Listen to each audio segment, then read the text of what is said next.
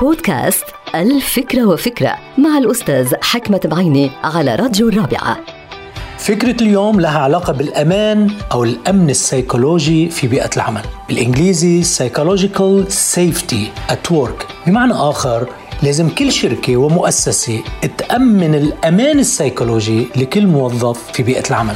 والسبب أن هناك عدد كبير من الموظفين اللي بيخافوا يعبروا عن آرائهم أحسن ما يسخر منه المدير أو الزملاء. وهذا لا يشكل أمن وأمان سيكولوجي، بالعكس إذا أمنت الشركة أو المؤسسة عامة أو خاصة الأمان السيكولوجي، بصير كل إنسان في بيئة العمل يعبر عن آرائه ويعترض عن بعض القرارات ويؤمن عملية الإبداع في بيئة العمل.